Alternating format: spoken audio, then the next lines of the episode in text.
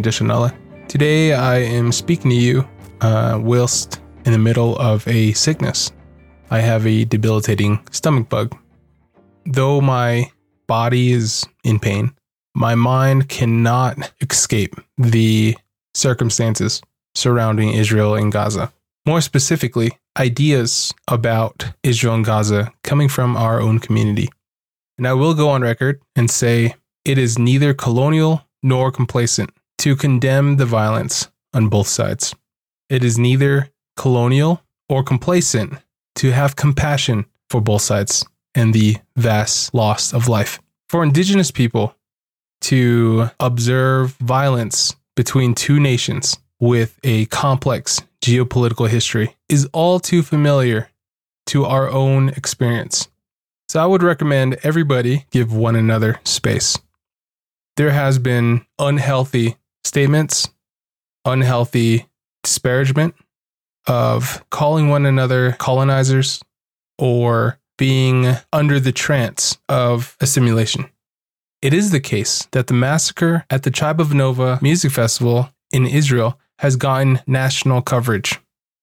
There is absolutely nothing wrong with being horrified by the details. And given the national coverage and the fluidity of data being disseminated through social media, it is no surprise people are showing support for Israel.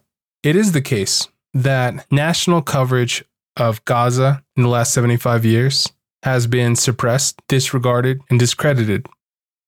And only a few have sought out information with an accurate depiction of the unlivability of the city and its confinement.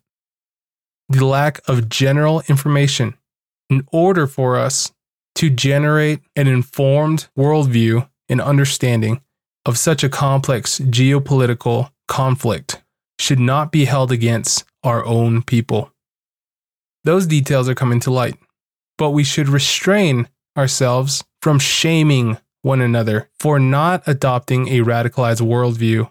Need I remind the indigenous activists and academics? How long did it take? How many years of education, of endless lectures, of books, of uncomfortable conversations for you to come to the point where you're at right now? And to assume that labeling somebody's reaction as a colonial ploy would somehow convince them of your point of view. If your position is truly worth having, then a method of education should be your ultimate goal. If you have a podcast, do a podcast. If you do videos, make videos. If you do a live, do a live and have a non discriminant invitation for community members to listen. Otherwise, I would encourage us to extend grace, patience, and have a general, communal, emotional, and strategic response to these types of conflicts.